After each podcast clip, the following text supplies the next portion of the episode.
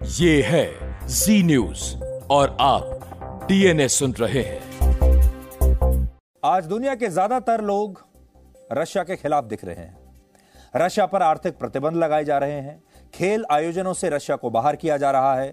Russia में बने सामान का बहिष्कार हो रहा है और रशिया की करेंसी भी ऐतिहासिक रूप से कमज़ोर हो गई है। तो ऐसे में अब सवाल उठता है कि क्या व्लादिमीर पुतिन से कोई चूक हो गई है? क्या उनसे कोई गलती हो गई है?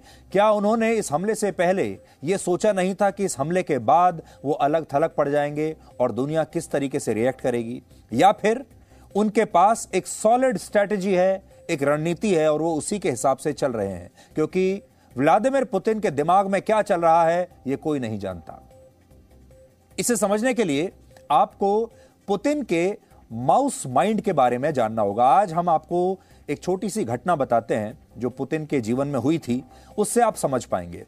तो जैसा कि हमने आज आपको शुरू में कहा था, इस समय दुनिया भर के न्यूज़ चैनल्स के रिपोर्टर्स युद्ध क्षेत्र से आपके लिए रिपोर्टिंग कर रहे हैं। पूरी दुनिया को बता रहे हैं वहाँ पर क्या चल रहा है। मॉस्को से रिपोर्टिंग हो रही है, कीव से हो रही है, खारकीव से हो रही है, पोलैंड से हो रही है, तमाम जगहों से रिपोर्टिंग हो रही है। लेकिन इस समय हमें एक ऐसे रिपोर्टर की तलाश है जो व्लादिमीर पुतिन के दिमाग के पास जाकर वहाँ से रिपोर्टिंग करे और यह बता सके कि वहाँ पर क्या चल रहा है, क्योंकि व्लादिमीर पुतिन का जो दिमाग है, वो अभी किसी की समझ में नहीं आ रहा है। एक तरफ़ व्लादिमीर पुतिन है, जो अपनी एक रणनीति के तहत चल रहे हैं, और दूसरी तरफ़ दुनिया के बड़े बड़े तमाम नेता एक तरफ़ हैं। और ये तमाम जो बड़े बड़े नेता हैं दुनिया के, वो अभी तक पुतिन के दिमाग को डीकोड नहीं कर पाए हैं। तो आज से हम ये कोशिश शुरू करते हैं कि हम आपको पुतिन के बारे में रिसर्च करके बताएँगे कि उनके दिमाग में क्या चल रहा है, उनकी किस तरह की रणनीति हो सकती है, उनकी जो शख्सियत है वो किस तरह की है और वो क्या सोचते हैं एक नेता के तौर पर। जिससे आप समझ पाएँगे कि पुतिन जो कुछ कर रहे हैं, वो क्यों कर रहे हैं। तो पहला किस्सा सुनिए। पुतिन के बारे में। 1990 के दशक में व्लादिमीर पुतिन ने अपने कुछ इंटरव्यूज़ में एक कहानी का ज़िक्र किया था, जिसे बाद में उनकी आत्मकथा के रूप में भी प्रकाशित किया गया। और तब इस कहानी के बारे में बताते हुए उन्होंने कहा था कि जब वो सेंट पीटर्सबर्ग में रहा करते थे, तब एक बार उनके कमरे में एक बड़ा सा चूहा घुस आया। पुतिन ने उस चूहे को किसी तरह एक कोने में सीमित कर दिया, यानी उसे एक कोने में उसको लाकर रख दिया या ये कह लीजिए कि उसे कॉर्नर कर दिया। अंग्रेज़ी में इसे कॉर्नर करना कहते हैं, यानी अलग थलग कर दिया एक कोने में। लेकिन जब यह चूहा कोने में खुद को कैद और असुरक्षित महसूस करने लगा तो उसने अचानक से उछलकर पुतिन पर हमला कर दिया। और इसके बाद पुतिन किसी तरह से उस कमरे से बाहर निकल आए और उन्होंने कमरे का दरवाज़ा बंद कर दिया। पुतिन इस कहानी के बारे में बताते हुए आगे कहते हैं कि उस दिन उन्होंने इस चूहे से बहुत कुछ सीखा। देखिए रशिया का राष्ट्रपति कह रहा है कि उसने एक चूहे से कुछ सीखा और उन्होंने उस चूहे से यह सीखा कि जब किसी को अलग थलग किया जाता है, यानी उसे कॉर्नर कर दिया जाता है, तब वो व्यक्ति पहले से कहीं ज़्यादा आक्रामक और खतरनाक हो जाता है। क्योंकि उस समय वो सिर्फ़ अपनी सुरक्षा के बारे में सोच रहा होता है, फिर वो दुनिया के बारे में नहीं सोचता। और इस समय भी दुनिया पुतिन के साथ वही कर रही है। यानी रशिया पर कड़े आर्थिक प्रतिबंध लगाकर पुतिन को कॉर्नर किया जा रहा है, अलग थलग किया जा रहा है। और इससे पुतिन शायद और ज़्यादा खतरनाक और आक्रामक होते जा रहे हैं। यानी दुनिया उन्हें जितना कोने में धकेलेगी, जितना अलग थलग करेगी, जितना आइसोलेट करेगी, जितना ज़्यादा उनका बहिष्कार करेगी, वो उतनी ही तेज़ी से और ज़्यादा आक्रमण करेंगे। और ज़्यादा खतरनाक होते चले जाएँगे। इसलिए आज अमेरिका और पश्चिमी देशों को यह सोचना चाहिए कि क्या वो पुतिन को रोकने के लिए उनकी कुछ शर्तें मान सकते हैं या फिर वो इस बात के लिए तैयार हैं कि पुतिन आगे चलकर उन्हें अपना और भी ज़्यादा खतरनाक रूप दिखाएँ।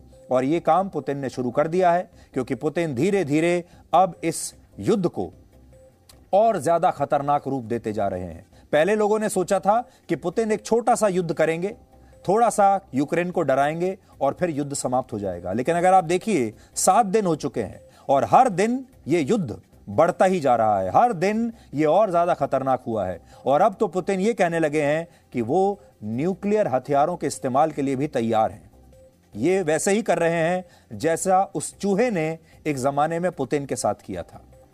और हम ऐसा इसलिए भी कह रहे हैं क्योंकि जिस तरह से आज पुतिन को कॉर्नर किया जा रहा है ठीक उसी तरह दूसरे विश्व युद्ध से पहले जर्मनी को भी अलग थलग करने की कोशिश की गई थी। तब पहले विश्व युद्ध की हार के बाद जर्मनी को युद्ध के हर जाने के तौर पर फ्रांस, ब्रिटेन और अमेरिका जैसे देशों को बहुत बड़ी रकम देनी होती थी और इससे जर्मनी की अर्थव्यवस्था को बहुत भारी नुकसान हो रहा था। इस आर्थिक बोझ से जर्मनी को इतना ज़्यादा कोने में धकेल दिया गया कि वहाँ पहले अडोल्फ हिटलर का उदय हुआ और हिटलर ने दूसरे विश्व युद्ध की ज़मीन तैयार कर दी। और आज भी ऐसा लगता है कि वैसा ही हो रहा है। इसलिए अक्सर हम ये बात करते हैं कि हमें हमेशा इतिहास को ज़रूर पढ़ना चाहिए और इतिहास में क्या हुआ था उन घटनाओं से सीखना चाहिए। और कहा भी जाता है कि इतिहास कई बार अपने आप को दोहराता है। रशिया के पूर्व राष्ट्रपति दमित्री मैदवेदेव ने एक बार, ने कहा है कि आज जिस तरह से अमेरिका और पश्चिमी देश रशिया पर आर्थिक प्रतिबंध लगा रहे हैं, ये फैसले रशिया को और आक्रामक बना सकते हैं और दुनिया को एक नए युद्ध की आग में झोंक सकते हैं। इस संकट के बीच यूक्रेन के पूर्व राष्ट्रपति विक्टर यानुकोविच अभी बेलारूस के एक शहर में है, मिंस्क में। और खबरें यह आ रही हैं कि पुतिन यूक्रेन के मौजूदा राष्ट्रपति जेलेंस्की को हटाकर यानुकोविच को ही यूक्रेन का अगला राष्ट्रपति दोबारा से नियुक्त कर सकते हैं। यानुकोविच 2010 से 2014 तक यूक्रेन के राष्ट्रपति रह चुके हैं और 2014 में वो यूक्रेन को यूरोपीय यूनियन की बजाय रशिया के साथ जोड़ना चाहते थे। यानी आप ये समझ लीजिए कि ये रशिया का समर्थन करने वाले नेता हैं। और रशिया ये चाहता है कि अब दोबारा से राष्ट्रपति की कुर्सी पर इन्हें बैठा दिया जाए। और इसके बाद जब वो यूरोपीय यूनियन को छोड़कर रशिया के साथ मिलना चाहते थे तो यूक्रेन में उनके खिलाफ हिंसक विरोध प्रदर्शन शुरू हो गए थे और इतने ज़्यादा विरोध प्रदर्शन हुए इस बात को लेकर कि उन्हें भागकर रशिया में शरण लेनी पड़ी थी। और इसके बाद ही 2014 में रशिया ने क्राइमिया पर कब्जा किया था। इससे आप समझ सकते हैं कि पुतिन के दिमाग में इस समय क्या चल रहा है। वो यूक्रेन में एक ऐसे नेता को राष्ट्रपति की कुर्सी पर बैठा सकते हैं, जिन्हें वो आसानी से रिमोट कंट्रोल से अपने नियंत्रण में रख पाए और यूक्रेन में अमेरिका और पश्चिमी देशों की भूमिका को भी वो सीमित कर पाए। इसलिए अब वो चाहते हैं कि वो अपने किसी आदमी को, जेलेंस्की को हटाकर यूक्रेन के राष्ट्रपति पद पर बैठा दें और फिर उसको रिमोट कंट्रोल से चलाते रहें। पुतिन के दिमाग में युद्ध को लेकर क्या रणनीति चल रही है, अब आप ये समझिए। रशिया की सरकारी न्यूज़ एजेंसी स्पुतनिक को दिए एक इंटरव्यू में, रशिया के विदेश मंत्री ने कहा है कि अगर तीसरा विश्व युद्ध हुआ तो इसमें परमाणु हथियारों का इस्तेमाल हो सकता है।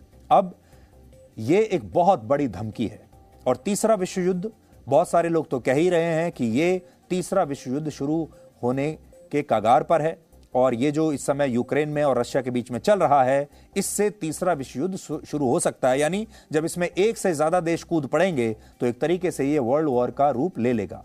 और रशिया के, का विदेश मंत्री क्या कहता है? वो कहता है कि जो तीसरा वर्ल्ड वॉर होगा, उसमें न्यूक्लियर हथियारों का इस्तेमाल हो सकता है। यह बयान ऐसे समय में आया है जब व्लादिमीर पुतिन ने अपने परमाणु हथियारों को कंट्रोल करने वाली फोर्सेस को अलर्ट कर दिया है। यानी रशिया युद्ध के बीच परमाणु हमले की धमकी दे रहा है, जिससे दुनिया में अनिश्चितता की स्थिति पैदा हो सकती है। और अब सिर्फ़ यूक्रेन के लोग नहीं मरेंगे, बल्कि दुनिया में कहीं भी बैठे हुआ कोई भी व्यक्ति परमाणु हमले के बाद सुरक्षित नहीं रह जाएगा। मंगलवार को रशिया की परमाणु पनडुब्बियों ने बैरेंट सी में युद्ध अभ्यास किया है, जिससे दुनिया की चिंता काफ़ी बढ़ गई है, और युद्ध के दौरान किए गए ऐसे की भी, किसी भी अभ्यास को एक बड़े खतरे का संकेत माना जाता है। परमाणु हथियारों को आसमान, ज़मीन और पानी तीनों माध्यम से लॉन्च किया जा सकता है और रशिया की सेना इन तीनों माध्यमों से अपने परमाणु हथियारों की तैयारी को इस समय परख रही है।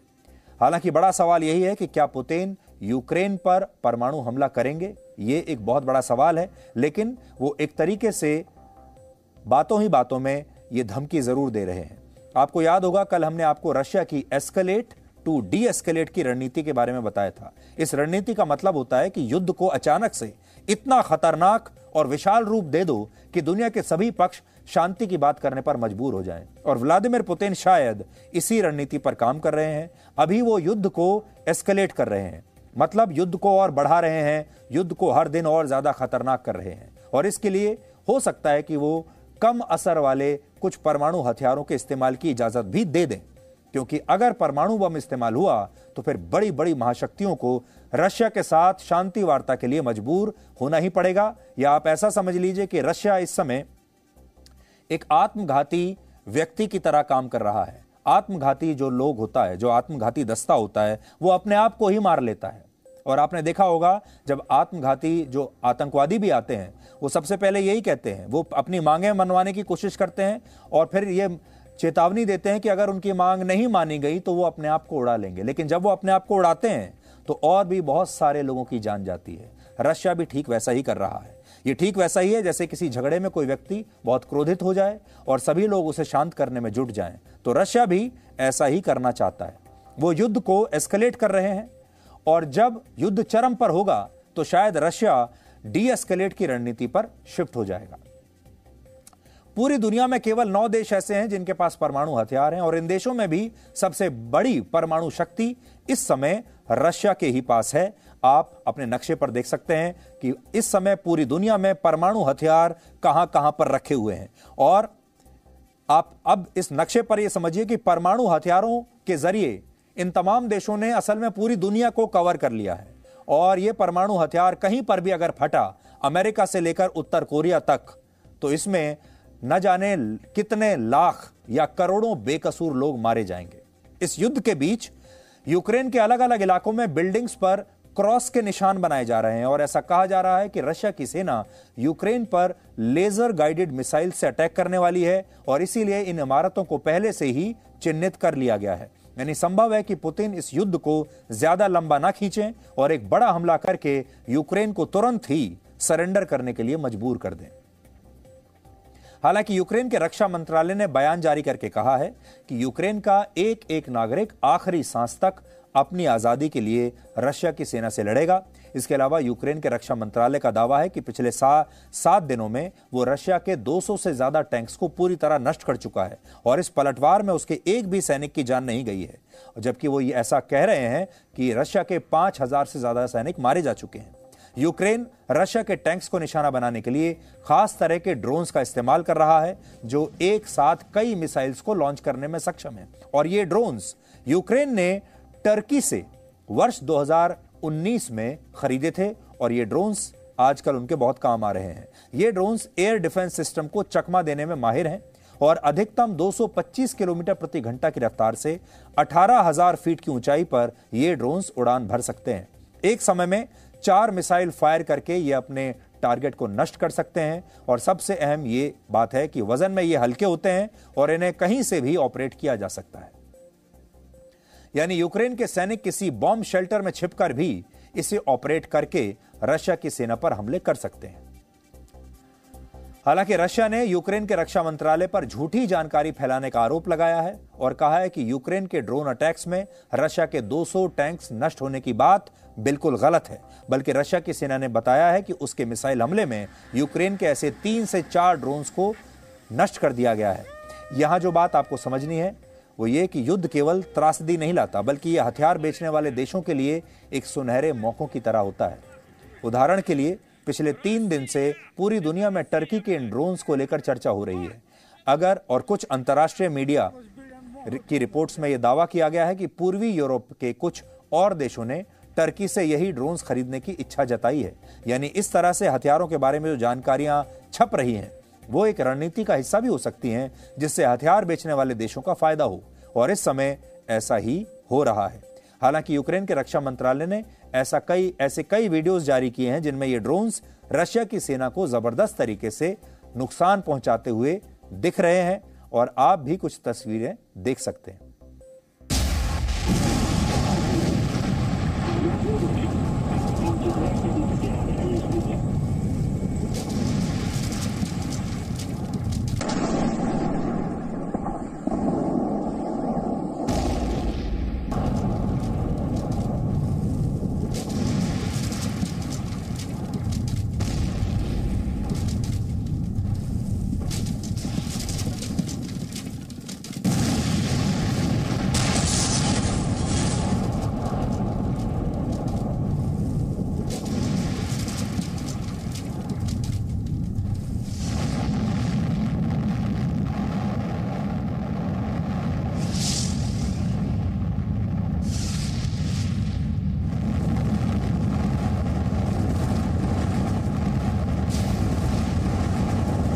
Я в долгу не остался, блядь, ребята, не остался в долгу. Это кадыровцы ебаные, блядь. Как пришли, блядь, сука, так и на тот свет ушли. ये युद्ध एक मायने में हमेशा याद रखा जाएगा और एक मायने में ये युद्ध इससे पहले हुए तमाम युद्धों के के साथ अगर तुलना की जाए तो बहुत खास है क्योंकि रशिया के खिलाफ इस समय सिर्फ़ यूक्रेन की सेना ही नहीं लड़ रही, बल्कि यूक्रेन के नागरिक भी स्वेच्छा से खुशी खुशी इस युद्ध में हिस्सा ले रहे हैं। आज दुनिया चाहे व्लादिमिर पुतिन की गलती बताए या यूक्रेन की गलती बताए, चाहे बाकी के जो देश हैं वो किसी की भी तरफदारी कर रहे हों, लेकिन एक बात ज़रूर आज समझनी चाहिए, वो ये कि जिस जज्बे के साथ और जिस देशभक्ति के साथ यूक्रेन के आम लोग अपने देश की रक्षा कर रहे हैं। ये अपने आप में एक अलग ही केस स्टडी है। और भारत जैसे लोगों के भारत जैसे देश के लोगों को तो यहाँ से ज़रूर सीखना चाहिए। हमारे देश में लोग अक्सर कह देते हैं कि हम तो टैक्स पेयर हैं हमने टैक्स दे दिया। और अब देश की रक्षा करने का नाम का, का जो काम है वो तो भारतीय सेना करेगी। लेकिन यहाँ देखिए यहाँ आम लोगों ने ये सारी ज़िम्मेदारी सैनिकों के ऊपर नहीं छोड़ी बल्कि वो खुद भी सेना के साथ मिलकर लड़ रहे हैं। आज हमारे देश में ऐसे कितने लोग होंगे जो ऐसी स्थिति में खुद भी लड़ने के लिए तैयार हो जाएँ। तो ये एक बहुत बड़ी बात है। यूक्रेन के लोगों ने, न सिर्फ़ भारत के लोगों को, बल्कि पूरी दुनिया के लोगों को, देशभक्ति क्या होती है, अपने देश से असली प्यार करना क्या होता है, ये जज्बा क्या होता है, वो सिखाया है। आज उत्तर पूर्वी यूक्रेन के कपयांस्क इलाके में यूक्रेन के निहत्थे नागरिकों ने रशियन सैनिकों की गाड़ी को घेर लिया और ये लोग इस गाड़ी पर चढ़ गए। यूक्रेन के ये नागरिक रशिया के इन सैनिकों से कह रहे थे कि वो मरने के लिए भी तैयार हैं। इसलिए रशिया के सैनिक या तो उन्हें जान से मार दें या फिर उनका देश छोड़कर चले जाएँ। सोचिए ये लोग अपने देश की रक्षा के लिए अपनी जान तक देने के लिए तैयार हैं और सैनिकों से, जो कि हथियारबंद सैनिक हैं, जिनके पास गाड़ियाँ हैं, उनसे ये निहत्थे नागरिक डर नहीं रहे हैं, बल्कि उनके पीछे भागकर उन्होंने इन सैनिकों को वहाँ से भगा दिया।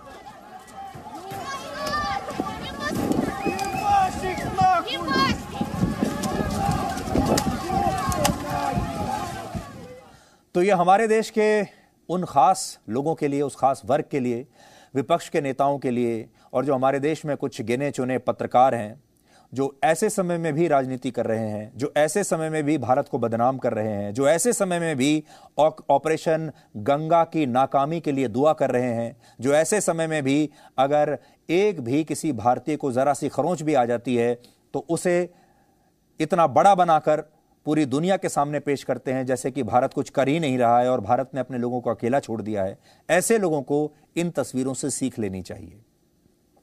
पूर्वी यूक्रेन के एक और शहर, मैरियोपोल में भी यूक्रेन के नागरिकों ने रशिया की सेना के पाँच किलोमीटर लंबे एक काफिले को रोक दिया। रशिया के सैनिकों ने इन लोगों को डराने के लिए पहले हवा में फायरिंग की, लेकिन यूक्रेन के आम लोग टैंक्स के सामने चट्टान की तरह डटे रहे और हिले नहीं, ये भी आप देखिए।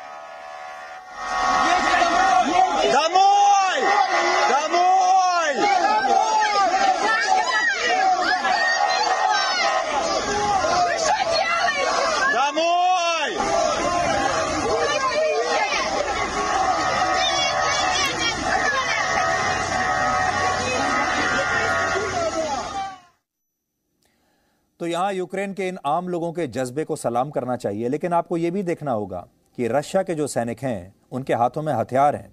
वो चाहें तो मिनटों में इन लोगों की हत्या कर सकते थे। इन्हें अपने रास्ते से हटा सकते थे, लेकिन रशिया के सैनिक भी बहुत हल्के हाथ से इन लोगों से निपट रहे हैं और रशिया के सैनिक भी इन्हें नरमी दिखा रहे हैं, सख्ती के साथ इनसे निपट नहीं रहे हैं। और जहाँ उन्हें ऐसा लगता है कि आगे चलकर उन्हें या तो इनको मारना पड़ेगा, हत्या करनी पड़ेगी, हथियार, हथियारों का इस्तेमाल करना पड़ेगा तो कई जगह से रशिया के जो सैनिक हैं, वो पीछे भी हट जाते हैं। यूक्रेन में बियर बनाने वाली कई फैक्ट्रियों में अब पेट्रोल बम बनाए जा रहे हैं और इस तरह के बॉम्ब्स को मोलोटोव कॉकटेल पेट्रोल बॉम्ब कहते हैं और इनकी, इनका पहली बार इस्तेमाल दूसरे विश्व युद्ध के समय सोवियत रूस की सेना ने फिनलैंड के खिलाफ किया था। यूक्रेन के रक्षा मंत्रालय ने अपने नागरिकों से रशियन टैंक्स पर इन्हीं बॉम्ब से हमला करने के लिए कहा है। यानी इस युद्ध में यूक्रेन की सेना और उसके नागरिक मिलजुल कर रशिया से लड़ाई कर रहे हैं और ये ऐसे बॉम्ब हैं जिन्हें घर पर बनाया जा सकता है। बॉटल्स में ये, बॉटल्स के ज़रिए बॉम्ब बनाए जाते हैं और यूक्रेन के आम नागरिक अब इन बॉम्ब्स को खुद तैयार कर रहे हैं और रशिया के सैनिकों पर फेंक रहे हैं।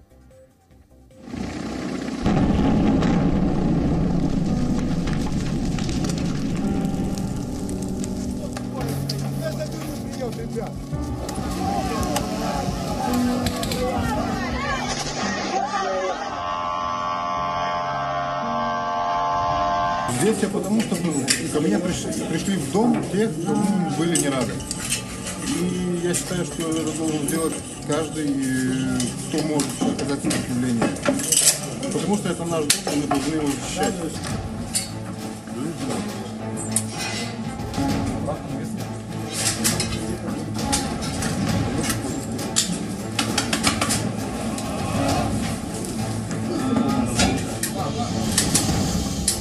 Почему? Потому что в 2014 я пошел в Добробат, а теперь, видимо, опять пришло время. Поэтому подписываю контракт с терапевтом.